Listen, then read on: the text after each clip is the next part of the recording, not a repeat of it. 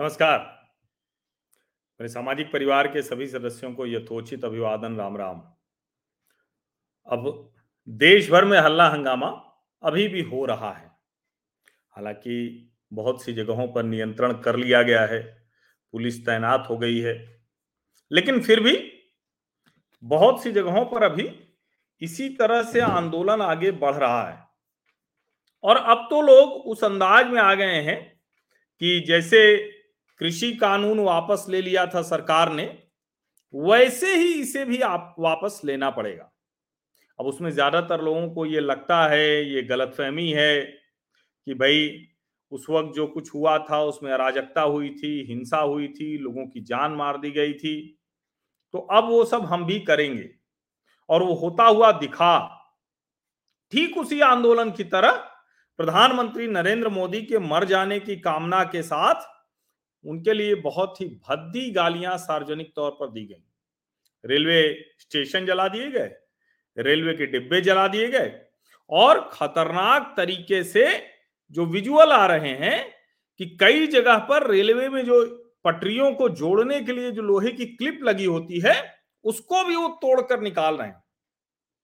लेकिन अब आज जो सेना प्रमुखों ने एक ऐलान किया, अब इसके बाद यह अराजक आंदोलन ही नहीं खत्म हो जाएगा। इसके साथ साथ जो लोग इसमें जुड़े हुए उस तरह से, उन सब के लिए भी मुश्किल होने वाली है, क्योंकि तो ये नहीं हो सकता कि आप लगातार ये सब करते रहें और जिस तरह की एक कहें कि दबाव की राजनीति है।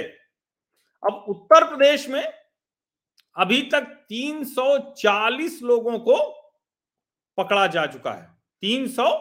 340 अब 340 लोग जो पकड़े गए हैं, ये वैसे तो 340 जो ज़्यादा लोग हैं, ये सभी लगभग इस स्थिति के नहीं होंगे कि उन्हें कभी कोई चुनाव उनाव लड़ना होगा तो ठीक है, वरना सेना वाले तो नहीं।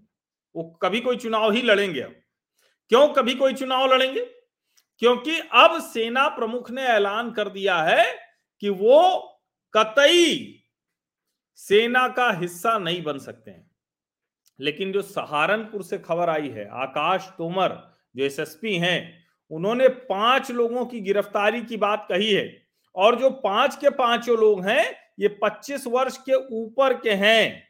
उसमें पराग पवार, संदीप, सौरभ, ये सारे लोग जो है ना, ये सब के सब ऊपर के हैं। सौरभ कुमार, मोहित चौधरी और उदय 26 34 28 26 और 26 साल।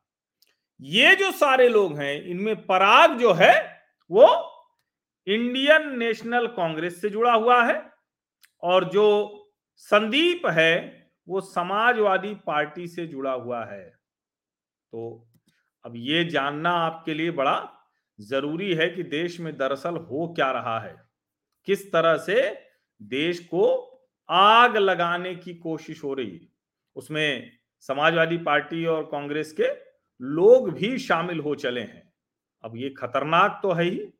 और इसीलिए मैं कह रहा हूँ कि जिस तरह की स्थितियाँ हैं, उन स्थितियों में अब कम से कम जो लोग सचमुच सेना में जाना चाहते हैं, उनको समझ लेना चाहिए। ये बड़ा महत्वपूर्ण है ना? ये बहुत ज़रूरी है कि इसको समझें। अगर नहीं समझेंगे तो फिर मुश्किल हो जाएगी। क्यों मुश्किल हो जाएगी? क्योंकि सेना प्रमुख ने, तीनों सेना प्रमुख ने कह दिया है कि भर्ती से पहले सभी युवाओं का पुलिस वेरिफिकेशन किया जाएगा और हिंसा में जितने भी लोगों ने भाग लिया है जो शामिल रहे उनको सेना में जगह नहीं देंगे। अग्निपथ स्कीम वापस नहीं लेने, ली जाएगी, ये सेना की सुरक्षा का मसला है और सेना में जो बहाली है, अब सिर्फ़ और सिर्फ़ इसी योजना के तहत होगी। यानी सौ भरे जाएँगे तो जो पच्चीस सबसे अच्छे होंगे, वही सेना में लंबे समय तक सरवाइव करेंगे। वायुसेना के लिए 24 जून से नौसेना के लिए 25 जून से और थल सेना के लिए एक जुलाई से नोटिफिकेशन आ जाएगा। अब जगह जगह ऐसे वीडियो आ रहे हैं कि उनको पता ही नहीं है कि क्या करें। प्रदर्शन में चले गए, पूछा गया कि क्यों आए हो? तो कहे, फलाना जी ने हमको बोल दिया था, इसलिए चले आए कौन फलाना जी? तो किसी भैया का नाम ले लेते हैं। और इसीलिए मैं कह रहा हूँ कि अब ये जो आज कहा है, और देखिए ये समाजवादी पार्टी के लोग, युवक नेशनल जो एनएसयूआई है, कांग्रेस का संगठन, उसके छात्र संगठन, ये सब अब उसमें शामिल पाए जा रहे हैं। विरोध प्रदर्शन निश्चित तौर पर होगा, लेकिन जब अराजक विरोध प्रदर्शन होगा, उसका तो नुकसान होगा। और सोचिए, जो आज डिफेंस मिनिस्ट्री की तरफ़ से जो प्रेस कॉन्फ्रेंस हुई, उसमें जो कहा गया है, वो सुनना बहुत ज़रूरी है।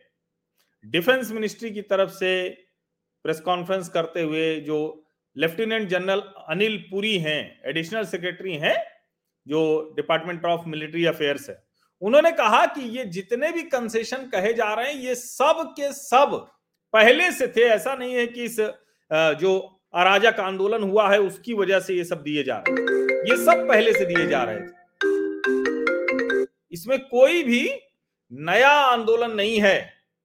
हाँ ये ज़रूर है कि ये जो उपद्रव है, ये पहले से प्लान किया गया था।